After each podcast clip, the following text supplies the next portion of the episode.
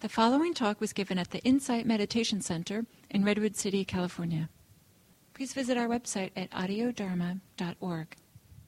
Good morning. Okay.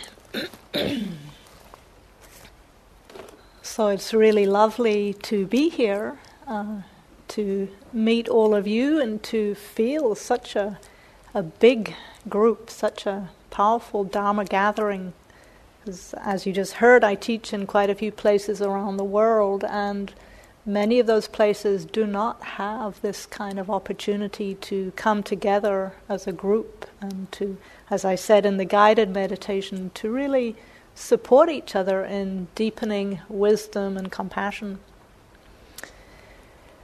Now, perhaps uh, because this is a new group to me, uh, I'm new to most of you, I might take just a few minutes to say a little bit more about my background and where I'm coming from. You heard my official bio. But I think it's uh, in New Zealand where I grew up, in the native culture, Maori culture, it's traditional before you start speaking to say where you're coming from in terms of your family lineage, the area you grew up in, where you feel an affinity for the land. So normally you would recite your genealogy, your family ancestry, and then say your mountain and your river. Now I don't have Maori blood, but that way of introducing is intended to create connection, to help people find commonality so I could say my, in terms of my ancestry, my Dharma lineage, as you heard, is uh, through the Insight Meditation Society. Um, Joseph Goldstein and Gil. I have two Dharma dads, you could say, Joseph and Gil. And Max, who I think most of you know, Max Erdstein is a Dharma sibling because we were in that program together, so we have that connection. I grew up mostly in New Zealand. You could say my river or my uh, sea is the Pacific Ocean, so we share that in common. And as I was sitting here, I was just bringing to mind the beach where I grew up and seeing the sparkling sea and remembering also being here uh, by the ocean.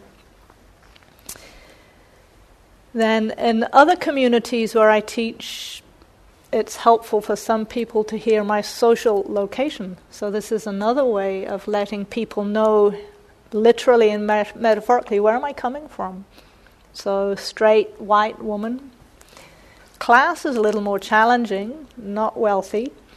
I realized when I lived at IMS that many North American people, when they hear an accent like mine, they hear British accents as upper class. This is not an upper class accent, just so you know.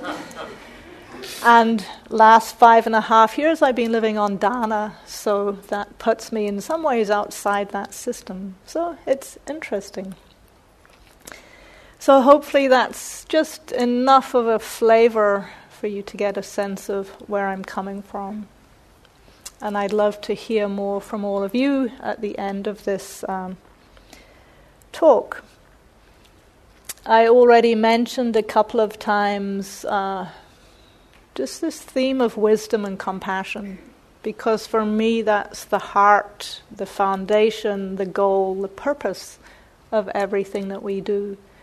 So this morning I wanted to speak very directly about that.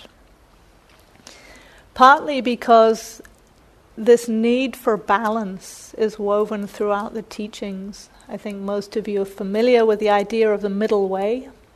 Uh, after the Buddha's uh, full enlightenment, one of the first discourses he gave was on the need for balance, the need to find the middle way between, on one hand, self indulgence, and on the other, self mortification or self torture.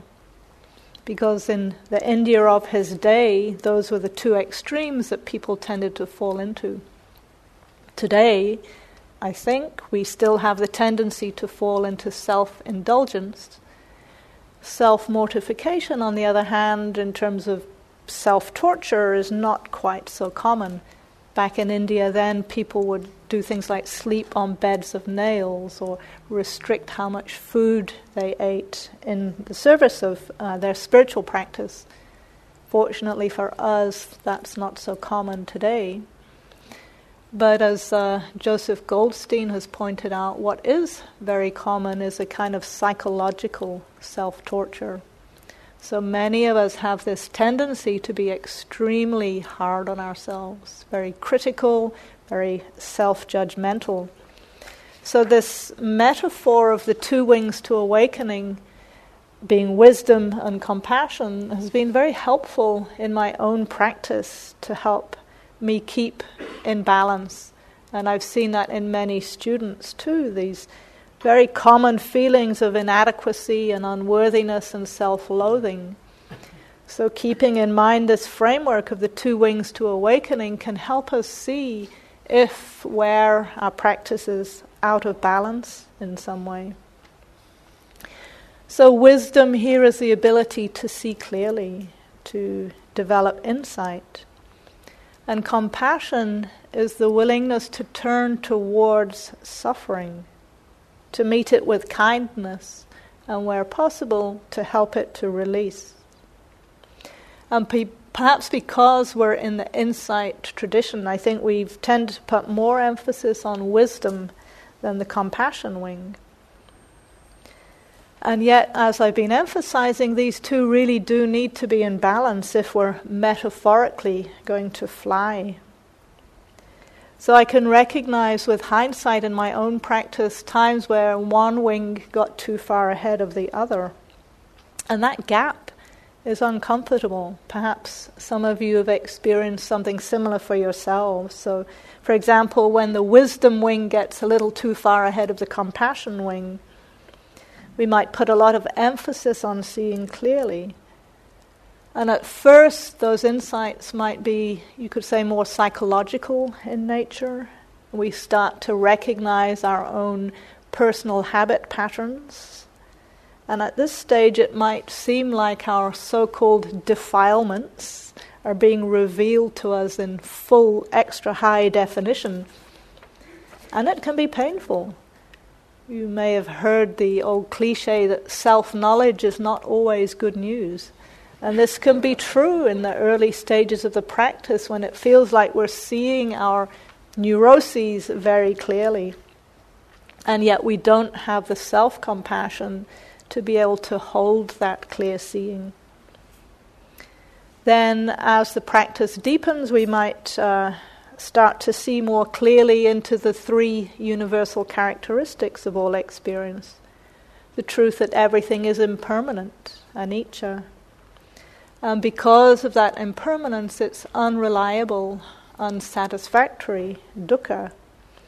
And there is no permanent, stable self in here to whom all this is happening, anatta. And at times, seeing clearly into these three characteristics can be quite unsettling, quite disturbing, because they challenge very deeply held beliefs about who we are and how the world is. So, at these times, again, we might need to consciously cultivate the compassion wings so we have the resilience to be able to meet these insights with some degree of balance. So that some ways that the wisdom can get ahead of the compassion. At other times, the compassion can get ahead of the wisdom. When we start to connect more fully with the truth of dukkha, unsatisfactoriness, or suffering, we might open up and start to feel our own and others' pain so intensely that we feel overwhelmed. We fall into grief or despair.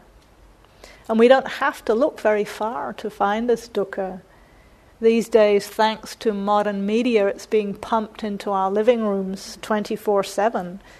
And this is on top of the dukkha in our communities and in our families and in ourselves.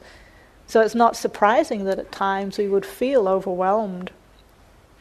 And at those times, we might need to consciously turn back to the wisdom wing of the practice to see that other two universal characteristics of impermanence, that this too can and will change, and non self. That even dukkha comes and goes, and none of it is personal.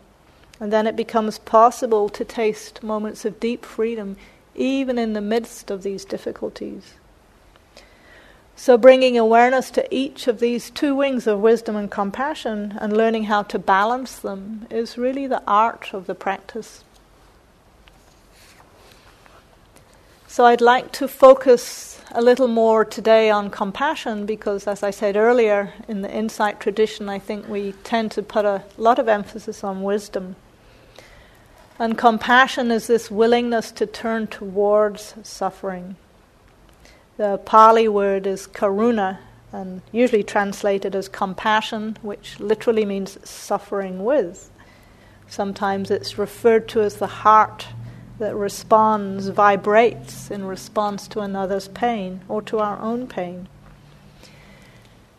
For most people, this is not the usual way that we relate to dukkha.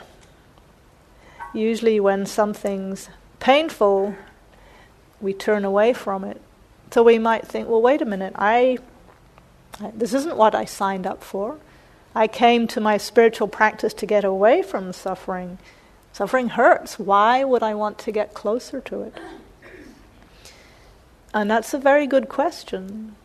One possible answer is that, well, inevitably there are times in our life when pain, suffering is inescapable.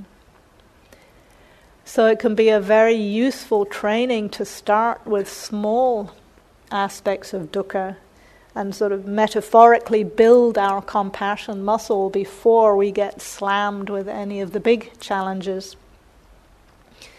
One analogy for this process of turning towards pain, I sometimes think it's like, again, coming back to the ocean, to the sea, when we're swimming in the ocean and suddenly one of those monster waves appears you know, our instinct is usually to turn around and either try to swim away from it or, if we can touch the ground, run away from it. Usually, if we do that, we end up getting slammed.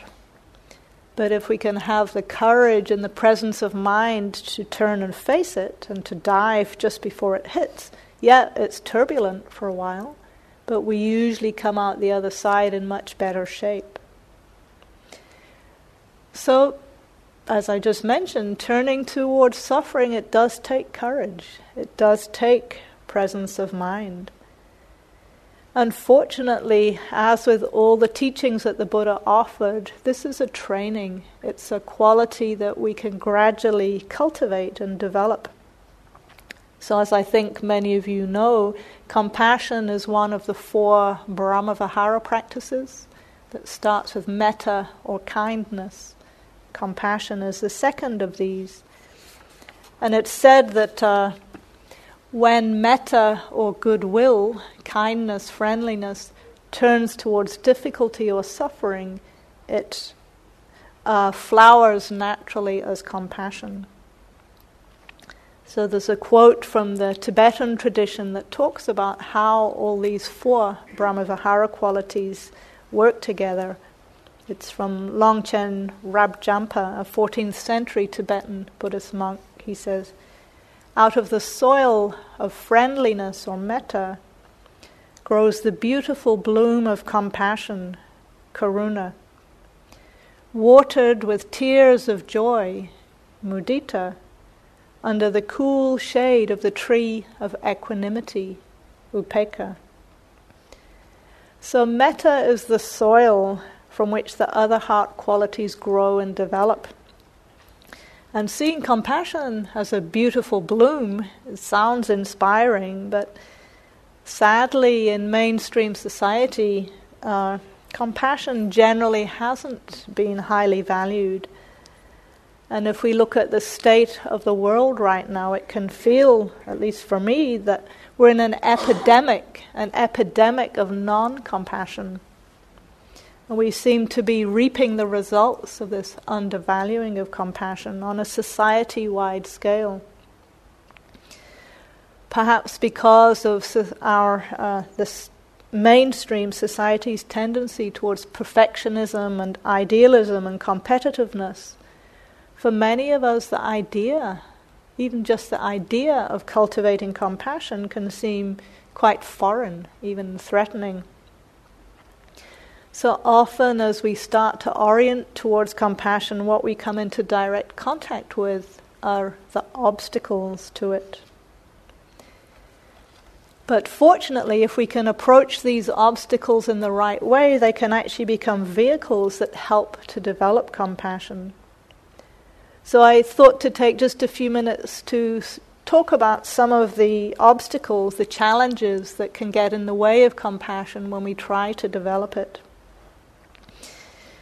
And in my own experience, uh, looking back over the arc of trying to develop this quality, the first challenge for me came from basically being completely clueless about what compassion even was.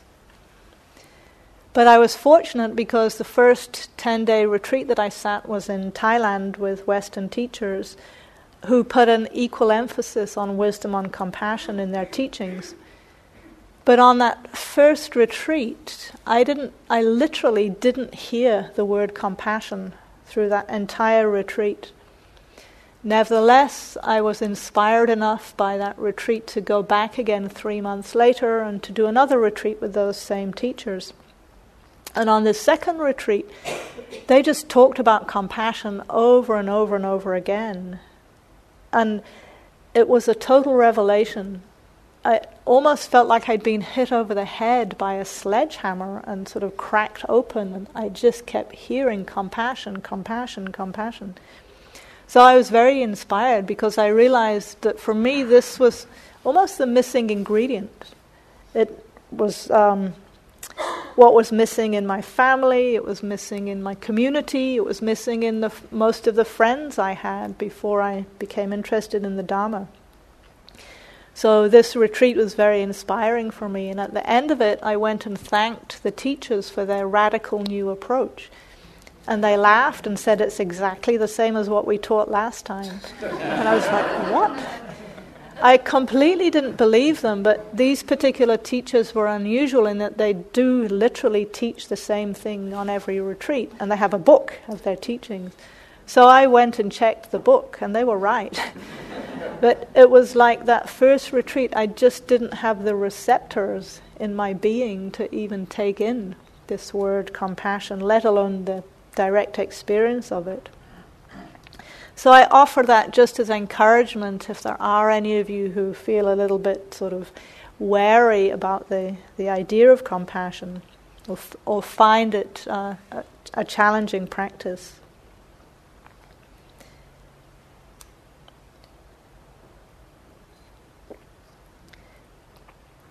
There's a second very common obstacle to compassion, one that's quite natural, and that is fear. And it's natural because we are, to some extent, hardwired to avoid experiences that are, that are painful and potentially life threatening. So it's not surprising that we would have a deep and at times instinctual fear of moving towards difficulty instead of away from it. And there's a caveat here. The, the reason that there are two wings to awakening is that compassion needs to be supported by wisdom. So we do need to cultivate clear seeing or insight so that we can distinguish between what we might think of as wise fear and just knee jerk uh, conditioning. Wise fear keeps us out of genuine danger. And it may take some trial and error, but we eventually learn to distinguish between genuine compassion and what's sometimes called idiot compassion, which is a little bit harsh, foolish compassion or unwise compassion, ways that we can get caught in trying to help everyone with everything all the time, which of course is harmful to ourselves, but sometimes also harmful to the people we're trying to help. If it's not done with skill, we can end up getting in a relationship that's sort of enabling or codependent in some way. So we need the wisdom wing to know when to say no and when to say yes.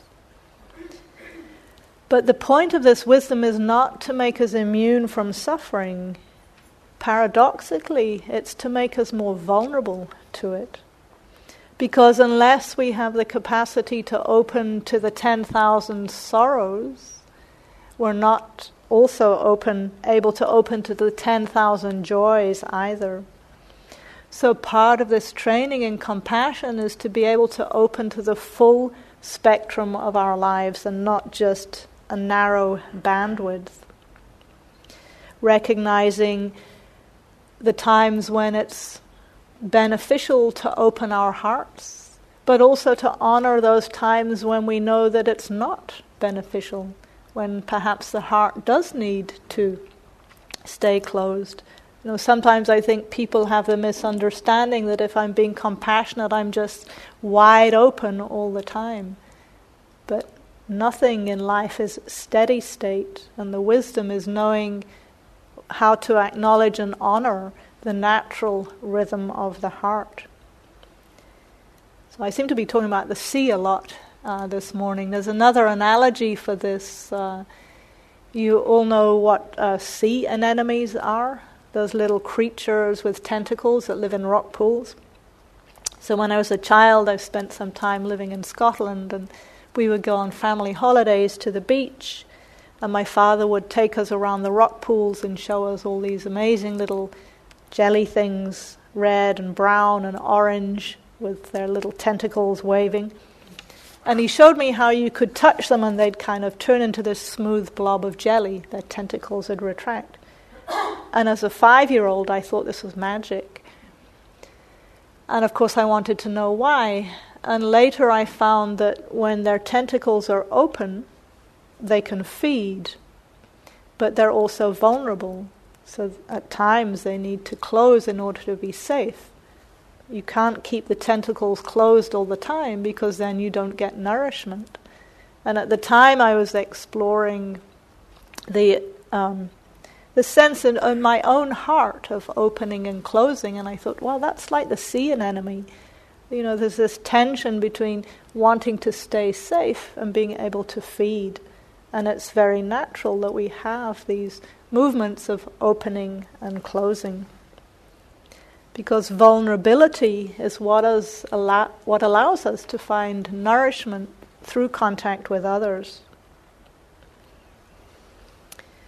So, just in case you need any more convincing about this, uh, there's more and more social science research that's finding the link between our capacity for vulnerability and our capacity for happiness. So, some of you probably know of Brene Brown. She's a professor of sociology at Houston University. And she spent over 10 years studying vulnerability and courage and authenticity and shame. Um, I'm not sure whether she's a meditator or not, but the conclusions that she's come to in this research uh, do sound a lot like the processes that we go through in our meditation practice. And she does uh, even quote Pema Chodron in one of her interviews. So I'd like to read you just a little part uh, of something she said in an interview where she's talking about shame and vulnerability and happiness. She says, if you have a Petri dish, one of those lab dishes, and you have shame in there, that pervasive feeling of not being good enough, not being whatever enough, thin enough, or rich enough, or popular enough, or promoted enough, or loved enough. It only needs three things to survive in that Petri dish and to grow, to grow exponentially and to creep into every corner and crevice of your life. And what it needs is secrecy, silence, and judgment but if you have the same amount of shame in a Petri dish and you douse it with some empathy, you share your story with someone who can hear you and look back at you and say, You're not alone, shame dies. She goes on to say, Pema Chodron defines compassion as knowing your darkness well enough that you can sit in the dark with others. And she says, which is why it's so ironic to me that people think that vulnerability is weakness, when really letting ourselves fully soften into feeling is one of the most courageous things we can do. Emotions won't kill you, but not feeling them will. Our fear of emotion can absolutely kill us. Pain won't kill us, but numbing pain kills people every single day. We're the most obese, in debt, medicated, workaholic, addicted adults in human history. Pain won't kill you, but numbing the pain kills people every minute of every day. So, what's the antidote? To increase our tolerance for discomfort. And to do that, we practice being uncomfortable. So, you could say that this is an aspect of compassion practice is this training in being willing to be uncomfortable and to meet it with empathy. As she, Brene Brown says, empathy is what makes a difference. In her words, if you can share your story with someone who can hear it and look back at you and say, You're not alone, this is what helps the shame to be released. And to me, what she's describing there is compassion. It's a process, you could say, of listening to others' pain, but just as importantly, listening to our own pain, of befriending ourselves. So, one way in, I think most of us have at least some capacity at times to sit with our friends and to just be with somebody who's struggling, to meet them in a way that's open and caring and compassionate. So we can train in offering that to others so that eventually we can offer that same friendliness to ourselves. Because for many of us, the self compassion is actually the hardest piece. And I think Max said there was a self compassion day long here last weekend, is that right? Yes. Was any of you he- go to that? Great. Yeah, happy for you. So maybe we can share some experiences at the end. So I think of this process of compassion as being, uh, in some ways, a process of listening. It's about tuning in or attunement, listening to our own and others' experiences with as much presence as possible. And later in the Buddhist tradition, this link between listening and compassion became more explicit in the image of Kuan Yin, who's the archetype of. Uh, of compassion, she's known as she who hears the cries of the world. And in the Zen tradition, it's said that she listens as if she had ears on every cell of her body, which is a pretty striking image. And this metaphor of listening requires us to settle back and to receive and to respond rather than to react. But this receptivity is not just passive, because out of that deep listening, the wisdom helps us to know the appropriate response. I don't see any Kuan Yin, Kuan Yin images here, but some of you might uh, see that often she's portrayed sitting in this kind of position. So one half of her body She's in the library, so you might check her out later. I don't know if she's sitting like this, but you can see from this image half of her body is in meditation, and the other half is poised, ready to spring into action. So she's really embodying that balance again between wisdom and compassion. So she's also attuned to her own inner world and to the outer world. And in my own Brahmavihara practice, there was a significant shift when I initially I thought that these practices were about trying to manufacture kindness or manufacture compassion. And for me, there was a significant turning point when I understood that it's not about trying to make something happen, it's about listening to what's actually already there. And for most of us, what's already there is at times obscured by what are known as the visiting defilements or the adventitious uh, defilements, hindrances that get in the way, but those hindrances are not innate. So if we're able to listen more fully, we can start to tune into these flickers of kindness and compassion and joy and equanimity. And the more we attune to them and learn to recognize their frequency or their signal, the stronger that signal can become. So, in my own experience, uh, as I started to do this, I got a little more capacity to uh, cultivate self compassion. And I started to see it as a kind of what we could think of as a universal solvent for working with difficult mind states. So, when painful emotions come up, if we can turn towards them with care, with acceptance, perhaps at times even appreciation, not only does the pain of them lessen, but we're strengthening both the wing of wisdom and the wing of compassion. Because our capacity to be with life's difficulties grows, and the more we can stay with what's difficult, the more we can see clearly that it's impermanent and it's impersonal. When we don't take it so personally anymore, it naturally releases more quickly.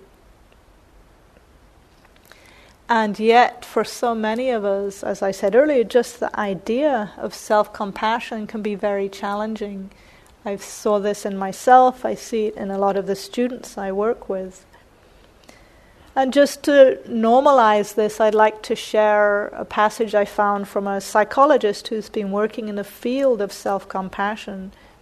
And he says, commonly for high shame and self critical people, particularly those from harsh backgrounds, the beginning of the experience of warmth and kindness can ignite considerable sadness and grief. Self kindness can be viewed with suspicion as being soft or self indulgent or not deserved. This usually indicates a fear of developing or experiencing self compassion. The individual is often afraid that if they give up self criticism, they will become lazy, unpleasant, or unlovable. Some think that they will be punished for their self compassion by paying for it later or having it taken away. So, in the beginning, we might encounter a lot of these kinds of obstacles to self compassion. And sometimes I've worked with students uh, who say things like, well, you know, I like the idea of self compassion, but I just can't find phrases that feel authentic to me or genuine or honest. So, with one of those students, I was exploring with her, well, what might actually, what can you get behind? What phrases do you feel are authentic and genuine? And we started trying out some different possibilities. And what she came up with sounded something like this May I be willing at some point in the future to have the intention to move in the direction of beginning to cultivate some degree of compassion towards myself. And that was true. That was a start. That was true for her. And yes, it was at a nice, safe distance, but as she got familiar with that, she could begin to start to bring it closer. Even that, even having that much intention, is uh, can be powerful. And we don't actually need to use phrases at all. You know, we can be very creative with these practices. So if the phrases are getting in the way, we can just drop them. You know, some of us are more embodied, uh, some of us visualize, so we can use whatever works. And for me, sometimes in daily life, if something's challenging, I might just for a moment just touch my heart very briefly. Don't need to make a big show of it, um, make myself self conscious, but just like, oh yeah, that hurts, okay. Breathing in, breathing out, Whew. okay, and just flash on the this intention. For some people, the image of Kuan Yin might be a resource, or a teacher that they've had a compassionate interaction with, just remembering the, the look of compassion so there's many different ways we can start to just flash on and incline the heart and mind in that direction. Because once we've opened up some space around it, we're in a better position to understand the universality of suffering. And again, this brings the wisdom aspect back into play. Often, the challenge when we are suffering, though, is that our world tends to co- collapse and contract into me and my suffering. At least that's true for me at times. And so to consciously try to remember I'm not the only one. There are other people, all of us, all human beings at different times experience loneliness or rejection or despair or illness and financial challenges and so on. So I have a slightly gross example of how I practiced with this a few years ago when I was on retreat at the Forest Refuge in Massachusetts. And at that time, I had had to, I had a chronic complaint, and I had to take a cocktail of three really powerful antibiotics. And I had been warned that they could create intense nausea, but I generally have a pretty good stomach, so I thought, mm, yeah, it'll be a bit uncomfortable, but it'll be fine. But from the first day of waking up on retreat, taking these things, I just felt like I wanted to vomit. And this lasted through the whole day until I went to bed at night. And it was like my whole world just collapsed into me and my stomach. And where's the nearest bucket? And where's there a door? And where's there a bathroom? And how am I, how am I going to make it through this meeting with my teacher? And better not open my mouth too much because it was intense. And after a few days of this, I realized it was like the whole world was just me and my stomach. And that was all I was thinking about, and it became pretty claustrophobic.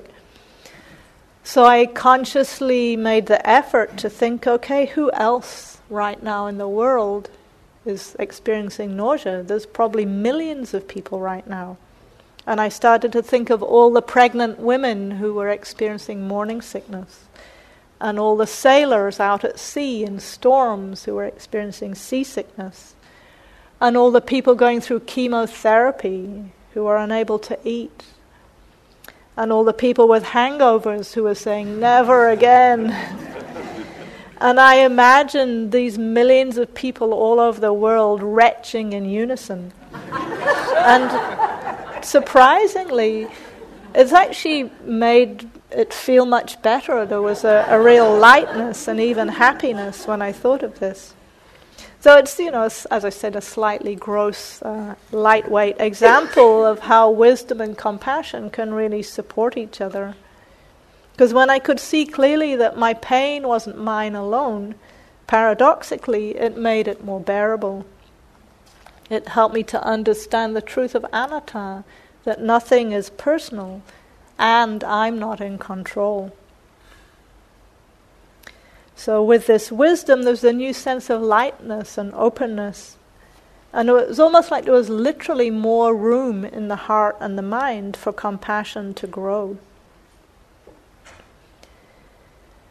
So, as the practice progresses, wisdom and compassion become more and more inseparable.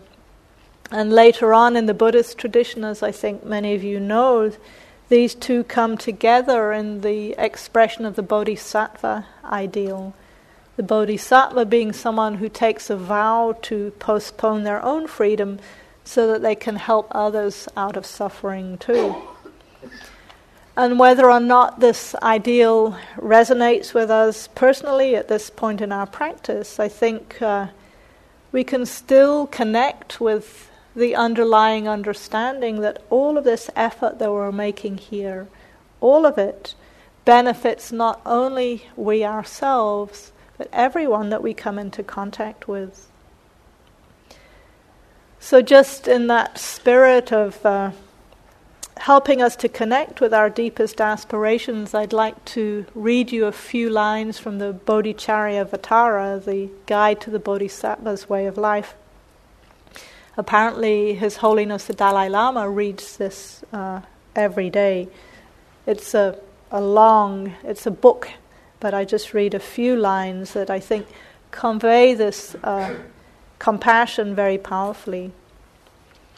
It says, May I be a protector for those without protection, a leader for those who journey, and a boat, a bridge, a passage for those desiring the further shore.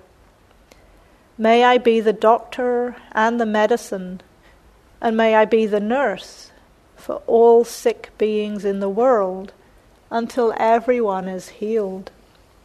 May the pain of every living creature be completely cleared away. May the pain of every living creature be completely cleared away. May the pain of every living creature be completely cleared away. So, thank you for your attention. So I think we can take a few minutes now if there is any questions or comments. Is that right?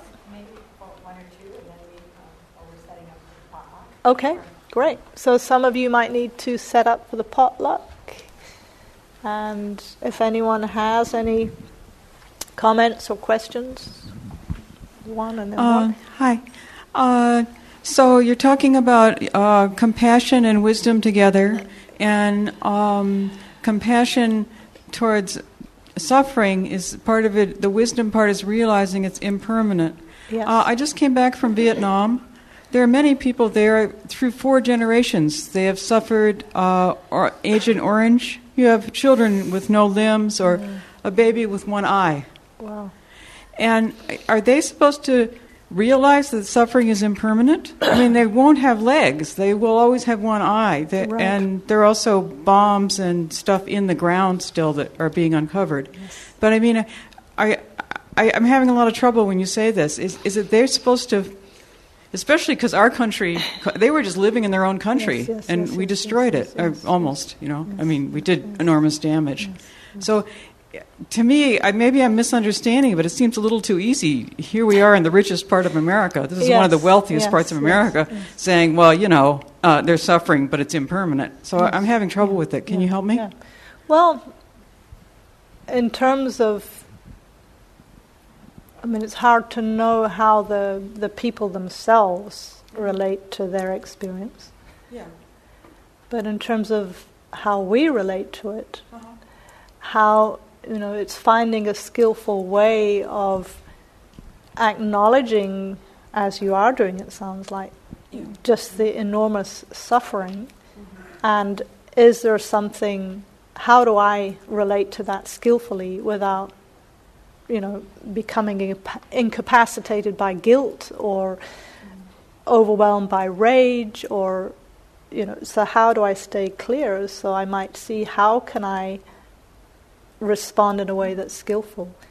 Am I able to give money to charity? Am I able to volunteer some time? You know, I'm so doing something next week. okay, great. I'm having a garage sale. The money's going to go to this group that uh, finds the bombs that are not exploded in the landmines. Beautiful. So that's for me, from what you're sharing, a, a beautiful example of being moved by the pain, finding what you yourself can do, and then responding in a way that's skillful. So is that more about my feeling of pain, not the actual pain of the people there. Is that what Okay. when you talk about dukkha? yeah, yeah, because you know we can't. Okay, so you're talking about my feeling of pain, not the actual pain of the people there. Yes. Yeah, okay. Because I don't. We don't know, know It can be dangerous to assume how somebody's relating to their situation Uh-huh. when we don't know it from the inside. But as you are doing, you're taking responsibility for your responses and finding a skillful Yeah, way of responding to the distress of that situation. okay, thank you. Leave, um, Yes, sure, sure. people could come up and Okay, yeah, that's great.